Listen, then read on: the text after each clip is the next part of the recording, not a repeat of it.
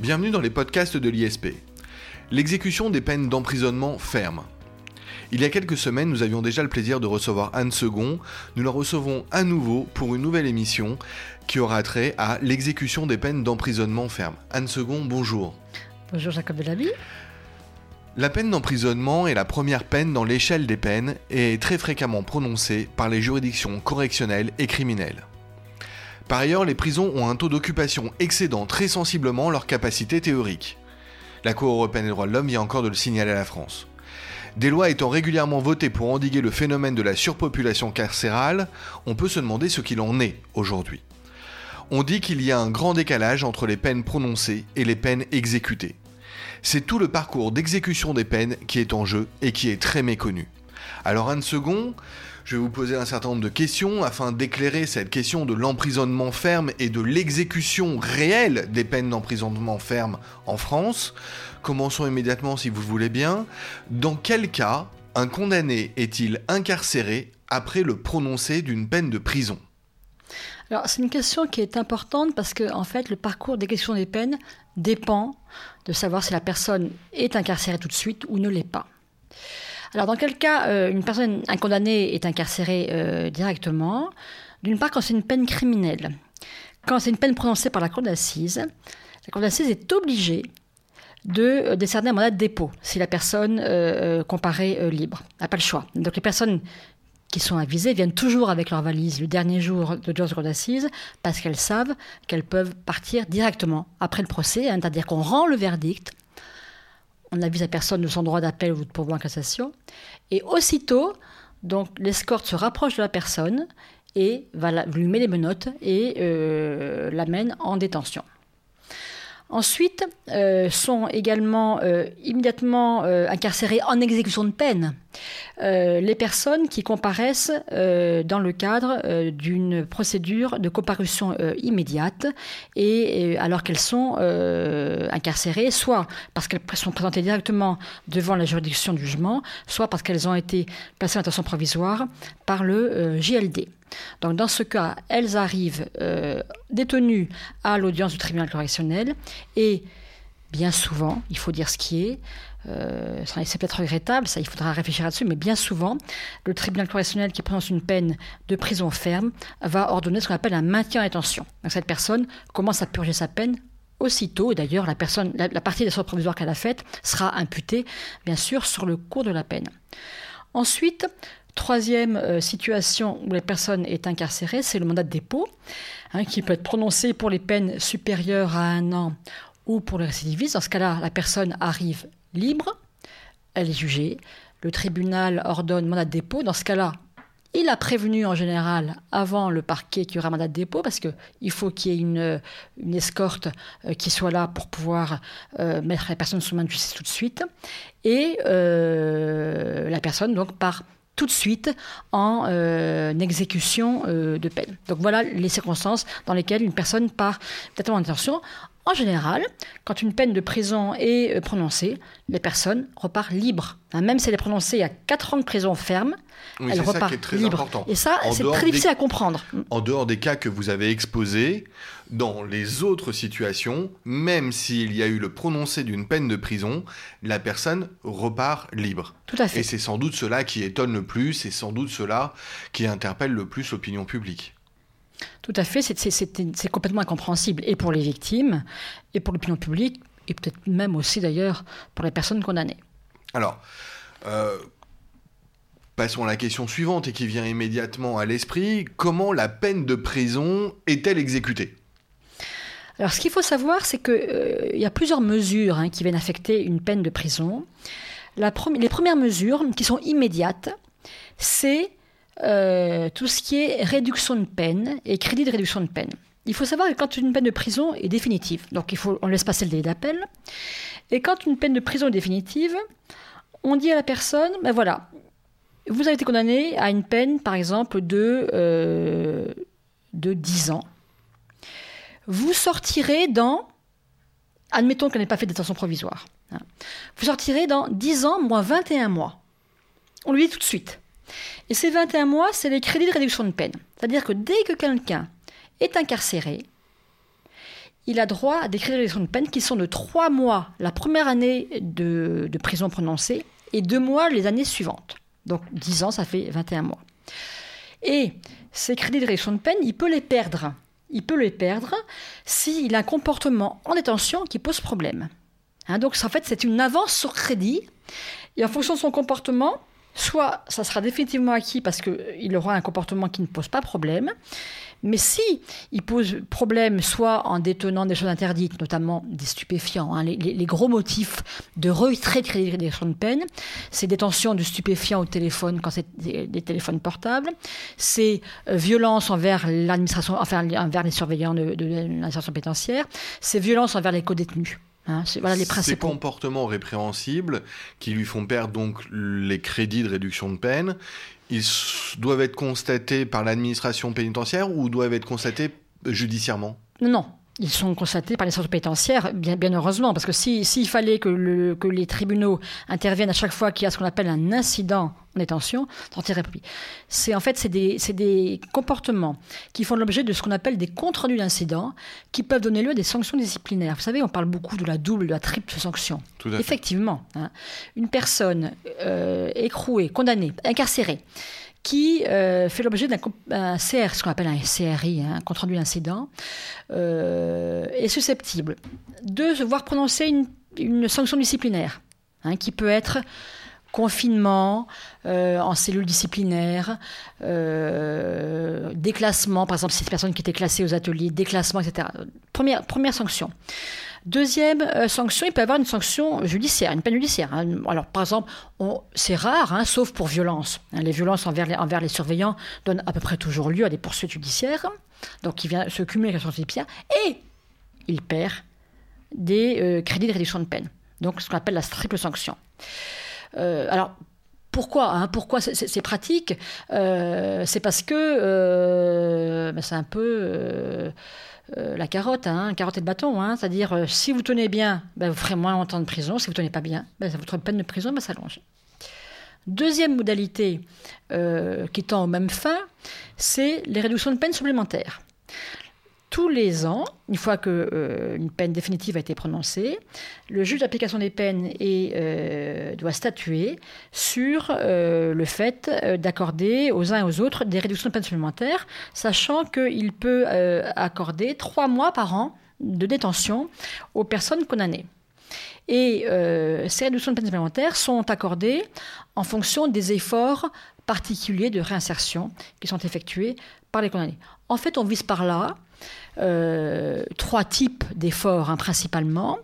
C'est le fait de suivre des soins en détention, des soins d'ordre psy, hein, pas, des soins somatiques, mais des soins de se faire suivre euh, en addictologie, de se faire suivre par un psychologue, de se faire suivre par un psychiatre en détention. c'est une première raison pour laquelle on peut accorder des réductions de peine Deuxième raison, c'est quand la personne fait des efforts pour indemniser la partie civile. La partie civile qui s'est vue accorder des dommages à intérêts, euh, eh bien, elle va, euh, si la personne condamnée tous les mois verse une certaine somme au profit de la partie civile, ça pourra donner lieu à des réductions de peine supplémentaires.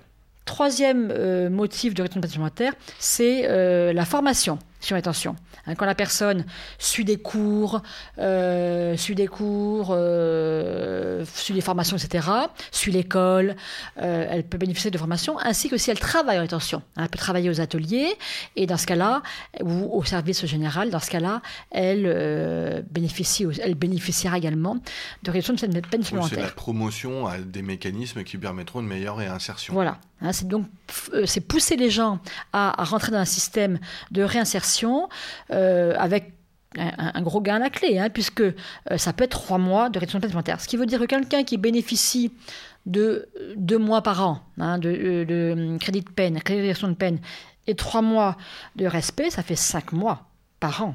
Hein, auquel il peut bénéficier pour voir sa peine réduite. Ça, c'est de quasiment la moitié finalement. Quasiment la moitié. C'est un premier mécanisme.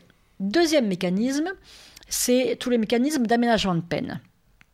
Et euh, les mécanismes d'aménagement de peine, euh, ils sont euh, donc fonction de la durée de la peine restante à subir. Ces mécanismes ne peuvent être envisagés que si la peine restant à subir, ou si l'ensemble des peines cumulées restant à subir, hein, si une personne est en train de purger plusieurs peines, à la, plusieurs peines successivement, mais enfin bon, qui sont toutes porté à l'écrou. Hein. donc, hein, quand, quelqu'un est en prison, il est écroué. Hein. il y a un écrou qui est rempli et on porte à l'écrou les différentes peines qu'il doit exécuter.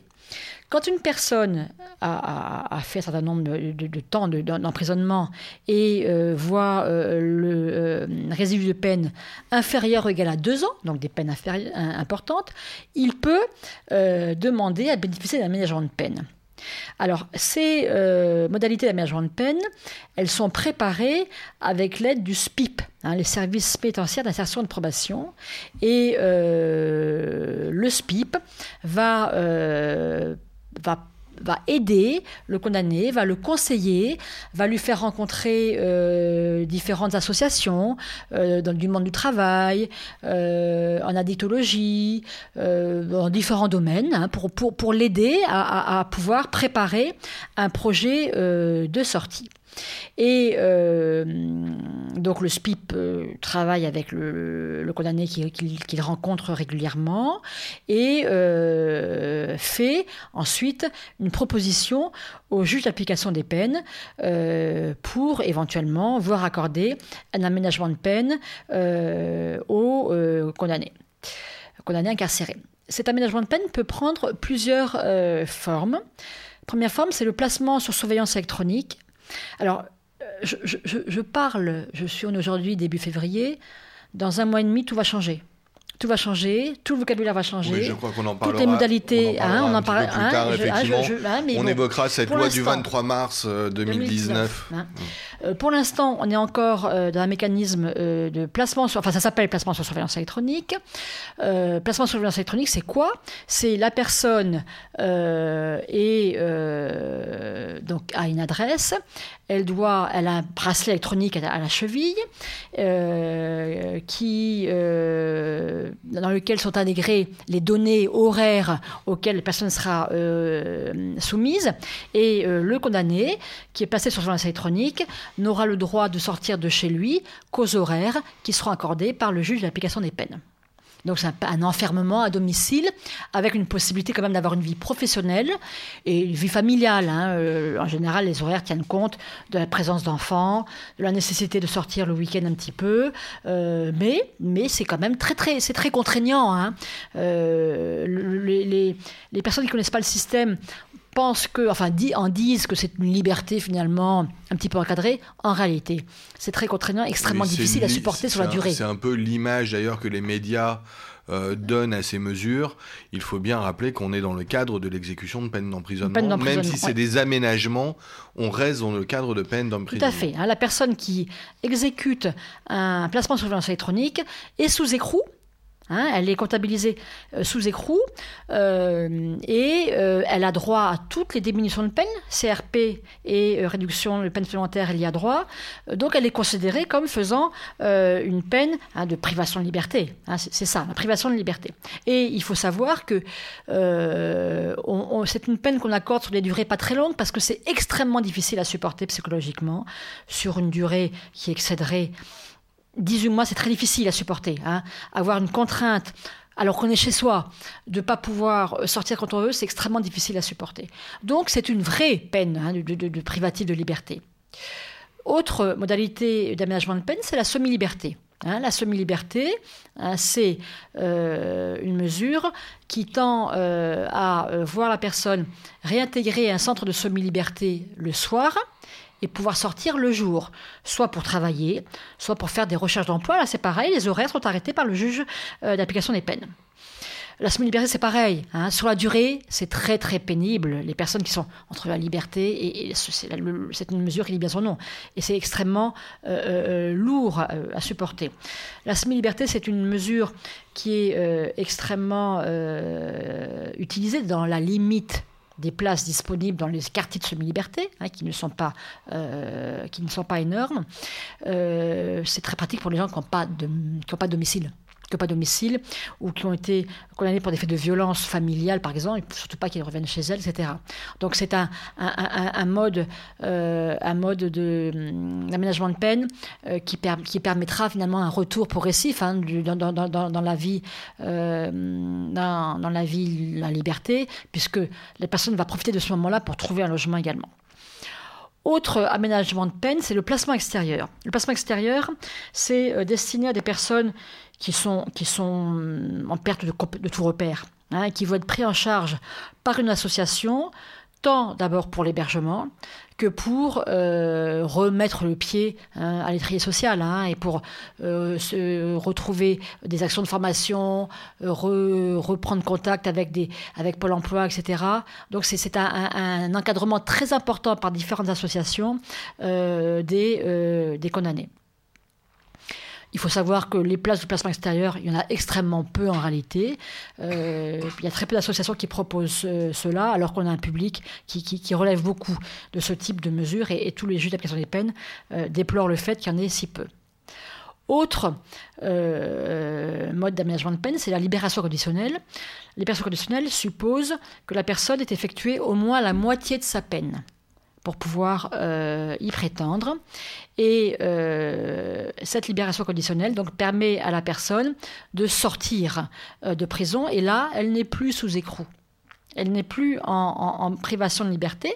Elle sort et elle vient de chez elle comme elle veut. Mais en revanche, elle est soumise à certaines obligations, qui sont les mêmes que les obligations de sursis comme à l'épreuve. Hein, c'est le, les, obligations visées par l'article 132-45 euh, euh, du Code pénal qui peuvent être prononcées en fonction du profil de la personne euh, et qui sont fixées par le juge d'application des peines. La grosse différence entre le placement sur surveillance électronique et la libération conditionnelle, outre le fait hein, qu'il n'y a pas de privation de liberté par la libération conditionnelle, c'est que si la libération conditionnelle elle est révoquée parce qu'elle est mal suivie et mal respectée par le condamné qui ne respecte pas les obligations qui sont mises à sa charge. Hein, par exemple, interdiction de rentrer en contact avec la victime, et en fait, il rentre en contact avec la victime. Dans ce cas-là, le juge d'application des peines peut révoquer la libération conditionnelle. Or, toute la période que le condamné aura effectuée en libération conditionnelle aura été faite pour rien. Ça veut dire, je m'explique, si la personne était passée en libération conditionnelle pendant 18 mois, et qu'on révoque cette libération conditionnelle au bout de 15 mois, eh bien la personne repartira 18 mois en prison. Alors que le placement sur surveillance électronique, si la personne est placée sur surveillance électronique pendant 18 mois et que c'est révoqué au bout de 15 mois, il lui restera 3 mois à faire en détention.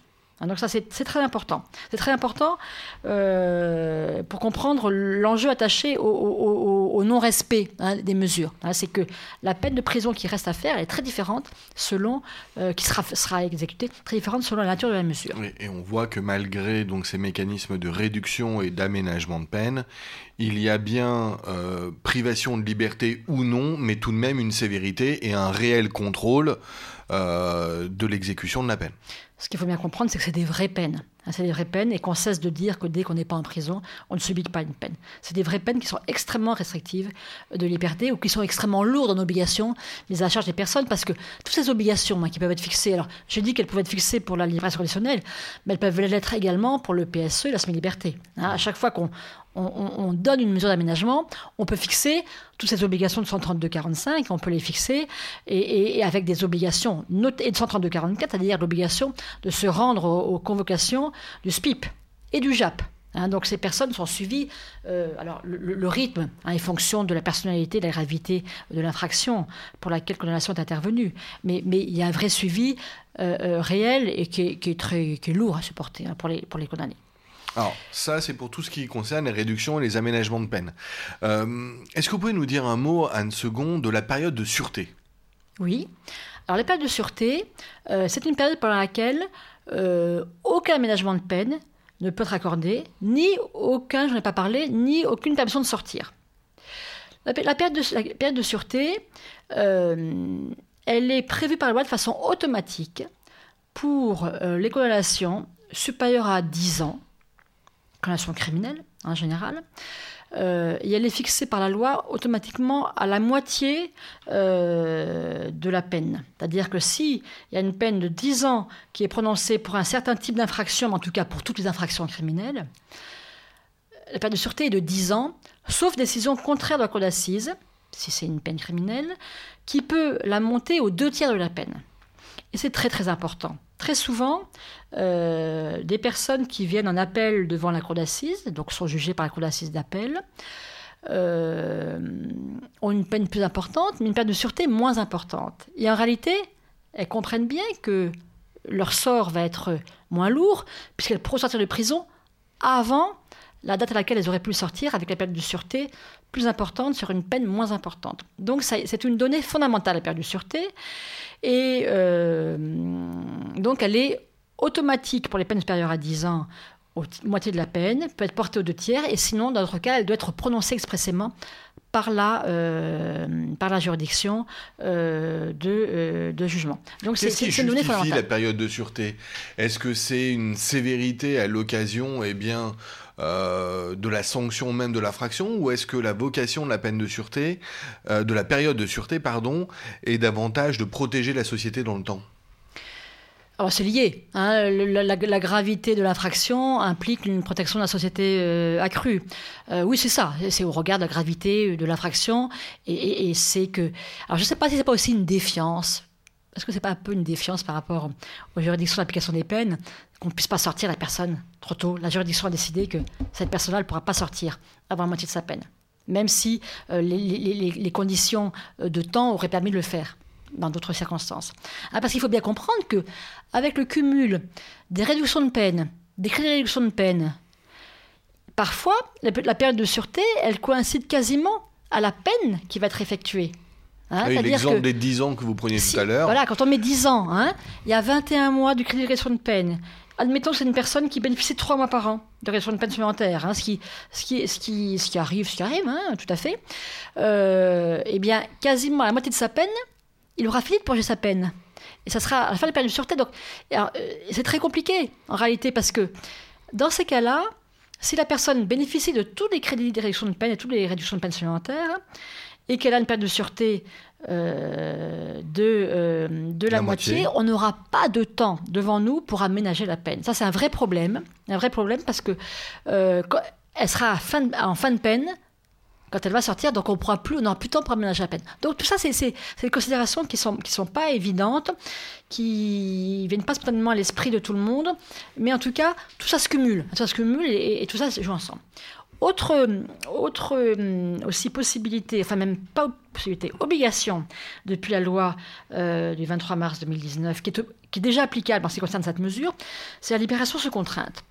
La libération sous contrainte, elle, existe depuis 2014, euh, euh, mais la loi euh, du 23 mars 2019 a prévu qu'elle soit quasiment systématique, sauf motivation contraire du juge d'application des peines, aux deux tiers de la peine. Dès lors que la personne a été condamnée à une peine inférieure ou égale à 5 ans. Ça veut dire que toutes les personnes qui ont été condamnées à 5 ans de prison maximum ont vocation, aux deux tiers de leur peine, de euh, pouvoir euh, prétendre à une libération sous contrainte qui va être ordonnée sous, un sous une des mesures que j'ai euh, énumérées à l'instant, placement sur surveillance électronique, semi-liberté, libération conditionnelle ou placement extérieur. Ça veut dire que toute la population d'une prison, une population qui a été condamnée à des peines inférieures à 5 ans, passe automatiquement en commission d'application des peines, aux deux tiers de la peine, pour voir si on peut pas les sortir. Hein. Et il n'y a plus aucune exigence de préparation à la sortie. On ne leur demande pas à ces condamnés de justifier d'un projet de sortie au niveau emploi, au niveau domicile, au niveau soins, etc. Hein. enfin, le texte dit, hein, c'est le texte, maintenant, après, c'est un problème d'application, mais le texte dit que dès lors que ce n'est pas impossible au regard euh, des risques de récidive, etc., euh, il faut sortir les peines, les, condamnés aux deux tiers de la peine par le, biais de cette libération sous contrainte.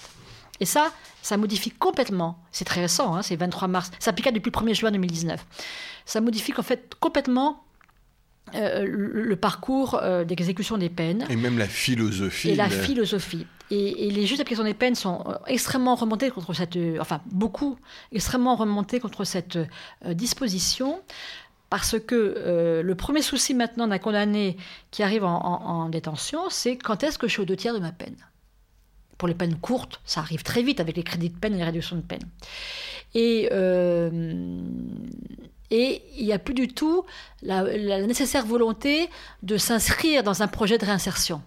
Et, c'est ça modifie complètement la, philosophie euh, de la peine de prison et euh, de comment on arrive à la réinsertion. Mais c'est un vrai sujet, c'est un sujet très politique. Hein. Cette loi de cette euh, LPJ, là, elle, change complètement hein, notre culture par rapport à cette, ce problème d'exécution des peines. Et c'est vraiment, il y a une réflexion à mener là-dessus extrêmement importante. On, reviendra sur la loi du 23 mars 2019, si vous voulez bien une seconde, dans quelques minutes.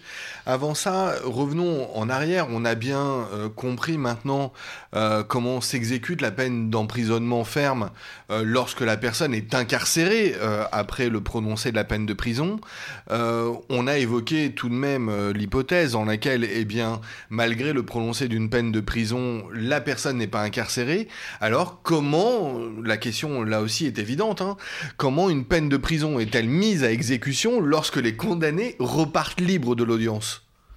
Alors, lorsque les condamnés repartent libres de l'audience, le parquet de l'exécution des peines est obligé de saisir le juge d'application des peines pour que la personne condamnée à une peine inférieure ou égale à deux ans soit reçue par le juge d'application des peines pour envisager un aménagement de peine sans passer par la case prison. Hein, ce qui veut dire que toutes les personnes qui ont été condamnées à des peines inférieures ou égales à deux ans sont susceptibles d'exécuter leur peine sans mettre le pied en prison.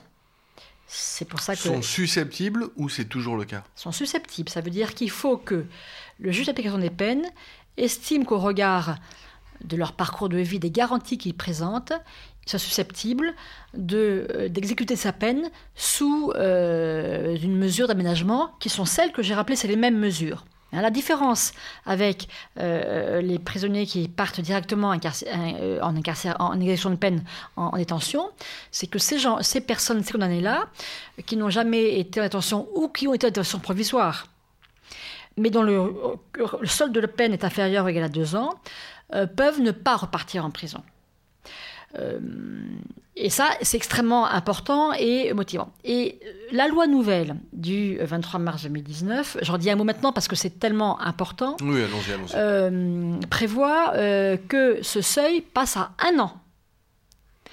Donc, au jour, au jour d'aujourd'hui, au jour d'aujourd'hui, jusqu'au 24 mars 2020, toutes les personnes qui sont condamnées à une peine de deux ans maximum sont convoquées automatiquement par le juge d'application des peines et par le SPIP qui va essayer de monter un, un projet pour que euh, les peines de deux ans ne soient pas mises à exécution. Euh, à partir du 24 mars 2020, euh, ça ne sera plus que les peines de un an qui seront concernées par, par cette mesure. Donc, il faut comprendre que cette loi du 23 mars 2019 va vers plus de sévérité dans la mise en œuvre de l'exécution des peines d'emprisonnement ferme. Alors oui et non. Oui et non. Donc, je, vous propose d'en parler un petit peu maintenant, un peu plus approfondi. Cette loi, elle a pour but de redonner du sens et d'efficacité à la peine. Elle a pour but euh, de permettre aux personnes concernées par la procédure ou pas, ou au public, de comprendre ce que la personne va exécuter par rapport à la peine prononcée. Donc, elle est, elle est, elle est fondée sur plusieurs éléments. Premier élément, par rapport à ce que je viens de dire, quand une peine de prison est prononcée, il faut qu'elle soit exécutée. Et on estime que euh, à partir d'un an, il faut qu'elle soit exécutée. Hein, une peine de prison d'un an, c'est déjà une peine très grave. Et il faut qu'elle soit exécutée, il faut que la personne parte en prison. Deuxième chose, une peine de prison, c'est quand même pas terrible. Il faut qu'elle soit aménagée. Et la loi prévoit que les peines de, prononcées entre un an et six mois doivent être aménagées par la juridiction de jugement doivent être aménagées ab initio. Et elles ne pourront euh, se dispenser de l'aménagement de, ces peines, de entre un mois et six mois, que si elles motivent qu'au regard de la situation personnelle ou matérielle de du condamné, cet aménagement est impossible. Le principe maintenant, c'est que toute peine inférieure à six mois est obligatoirement aménagée par la juridiction qui prononce la peine. Les peines entre six mois et un an peuvent être aménagées si la personne présente un profil le permettant. Et les peines donc supérieures à un an doivent entraîner une incarcération de la personne. Donc l'économie a complètement euh, changé. Alors, ça fait très longtemps hein, que les juridictions peuvent aménager une peine à binicio, ce qu'on appelle à binicio, mais il n'y avait pas d'obligation. Alors maintenant, c'est une vraie obligation. Donc ça va beaucoup changer euh, l'économie euh, globale de l'exécution de ces peines de prison. Les peines inférieures à un mois sont, interdites. On ne peut pas prononcer de peine inférieure à un mois. Autre grande nouveauté, euh, assez perturbant pour les juges, euh, c'est que euh, alors la peine de, l'aménagement de peine en placement sur surveillance électronique change de nom et devient la détention de domicile sur surveillance électronique. Parallèlement est créée une nouvelle peine de détention de surveillance électronique, des DSE, qui est une peine autonome, qui a le même nom que l'aménagement de la peine de prison, mais qui n'a pas le même régime, qui notamment n'entraîne pas la mise sous écrou cette mise sous écrou, elle est fondamentale parce que c'est elle qui conditionne les crédits de peine, les réductions de peine. Hein, ça veut dire que quelqu'un qui bénéficie d'une DDSE peine alternative de prison n'aura pas droit à crédit de réduction de peine, qui sont importants. Alors que quelqu'un qui bénéficie d'un aménagement de peine sous forme de DDSE aura droit à ces euh, crédits de réduction de peine et aux réductions de peine supplémentaires. Mais le législateur a estimé qu'il fallait créer une nouvelle peine qui euh, ne soit pas une peine euh, de privation de liberté, alors qu'elle l'est en réalité. À la DDSE, c'est le PSE actuel, hein. c'est-à-dire euh, avec les heures, avec le bracelet électronique, avec toutes les contraintes qu'on peut rajouter l'article 132-45 du Code pénal. Mais le législateur a estimé qu'il fallait créer une peine intermédiaire qui ne soit pas ressentie comme une peine privative de liberté, alors qu'elle l'est, qui ne donne pas les avantages de la mise sous, écrou, notamment de réduction euh, de la peine euh, globale par le mécanisme des euh, réductions de peine et des crédits de réduction de peine, et qui, si elle n'est pas respectée, pourra donner lieu, sur décision d'un juge d'application des peines, à un emprisonnement au regard du temps qui reste à courir donc on voit complètement le paradoxe de cette peine qui, en apparence, euh, est moins sévère puisqu'elle n'est pas privative de liberté, en tout cas euh, par principe, mais qui en réalité, dans sa mise en œuvre, va aboutir à quelque chose de plus sévère. en tout cas, sur la durée. Alors, alors en réalité, le, législateur euh, nous répond Mais non, elle est moins sévère, puisque le juge d'application des peines peut, à mi-peine, lever l'assignation à résidence. Ce qui fera jamais, ce qui fera jamais parce qu'il n'y a pas le temps. Euh, c'est des peines qui sont de 6 mois maximum. maximum. Donc, euh, vu, enfin, vu l'état de nos juridictions, jamais un juge d'application des peines n'aura le temps, si c'est une peine de 6 mois, la plus longue possible, en 3 mois, d'avoir des retours sur la façon dont ça se passe, d'avoir un rapport du SPIP qui va dire cette personne-là, on peut lui faire confiance, elle est bien réinsérée, on, on lève l'interdiction, on lève l'assignation résidence à des horaires contraints. Enfin, ça n'arrivera pas. Ça n'arrivera pas. Donc, bon, donc c'est un peu pieux. Ce qui est intéressant dans cette loi quand même, c'est qu'on comprend bien que et alors, oui, cette loi est importante. Ce qui est important dans cette loi, je ne l'ai pas dit, c'est que toutes les conditions auxquelles était soumise l'aménagement de peine par la loi de 2014 disparaissent. C'est-à-dire qu'on ne demande plus du tout hein, aux condamnés de faire preuve d'efforts en matière de travail, de soins, euh, d'indemnisation des victimes, de vie familiale, etc. La seule chose qui doit être prise en considération maintenant, c'est on favorise le fait qu'il euh, soit encadré quand il sort de prison. C'est la seule circonstance qu'on prend en considération pour aménager, aménager ses peines. Ça, c'est une révolution pour nous. Ça veut dire qu'on ne lui demande plus d'efforts positifs. C'est juste au regard du fait qu'il ne présente pas un risque de récidive terrible qu'on le met dehors qu'on lui permet d'avoir une peine aménagée. C'est ça, hein, l'esprit de la loi. C'est-à-dire maintenant, on ne demande plus qu'on condamné de justifier des efforts qu'il a fait pour pouvoir euh, être réinséré et pour avoir une peine aménagée, mais on lui donne l'occasion d'être suivi, parce que ça, devrait être suivi en principe, euh, si on a assez de, SPIP, euh, qui, de, de CPIP qui permettent de, suivre ces personnes-là, mais c'est de donner l'occasion à ces gens-là d'être suivis dans le cas d'aménagement de peine pour, euh, Ah pour arriver à, une réinsertion. La différence est considérable. C'est-à-dire qu'auparavant, on lui imposait un certain nombre, euh, alors, j'utilise un vocabulaire de civiliste, pardon, mais d'obligations de fait. faire. Et là, finalement, il va bénéficier euh, de ces réductions euh, de peine du seul fait Ces aménagements que- de peine, aménagements ces- de peine. Pardon, de Ouais. ces aménagements de peine, du seul fait d'une obligation de ne pas faire. En tout cas, en plus d'une idée qu'on peut avoir qu'il ne fera pas. Voilà, le, principe, le, principe hein, qui préside à toutes ces, nouvelles dispositions, c'est que euh, la, prison, il faut éviter absolument. La prison, il faut éviter absolument. Et il faut mettre en œuvre absolument un suivi à la place de la prison. Voilà. Et le principe, c'est qu'on parie sur le fait que ce suivi va être, produ- va être productif de réinsertion. C'est ça. on ne demande plus à la personne de prouver qu'il a fait les efforts, qu'il fait des efforts pour se réinsérer.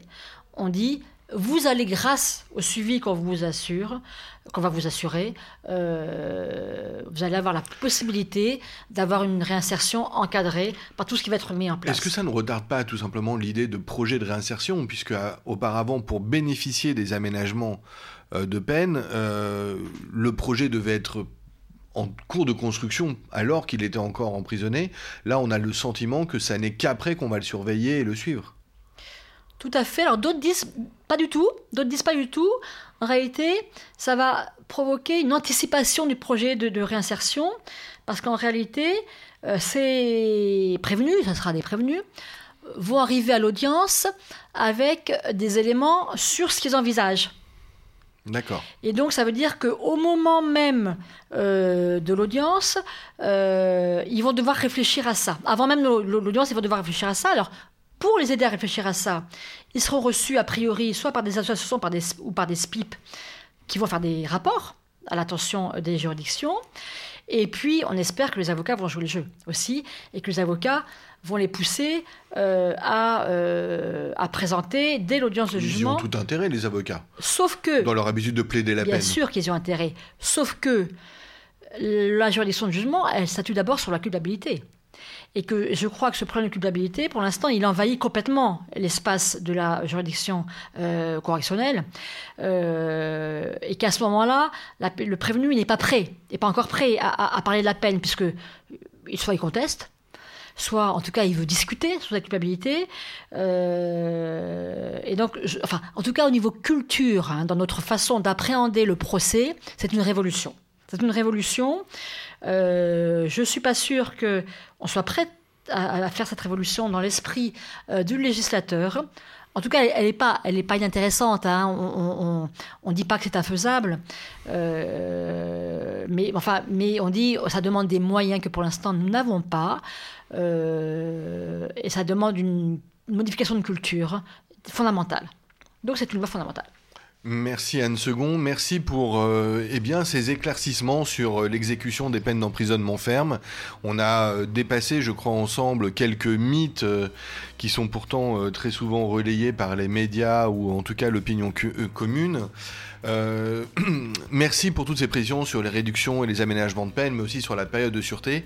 Et merci pour tous ces éclaircissements, en tout cas sur le texte de la loi du 23 mars 2019, dont on l'a dit, les principales dispositions vont bientôt entrer en vigueur.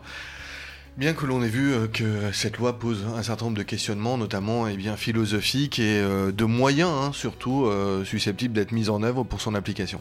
Anne Second, merci une nouvelle fois de votre participation à nos podcasts. Merci Jacob Delaby. Au revoir à tous.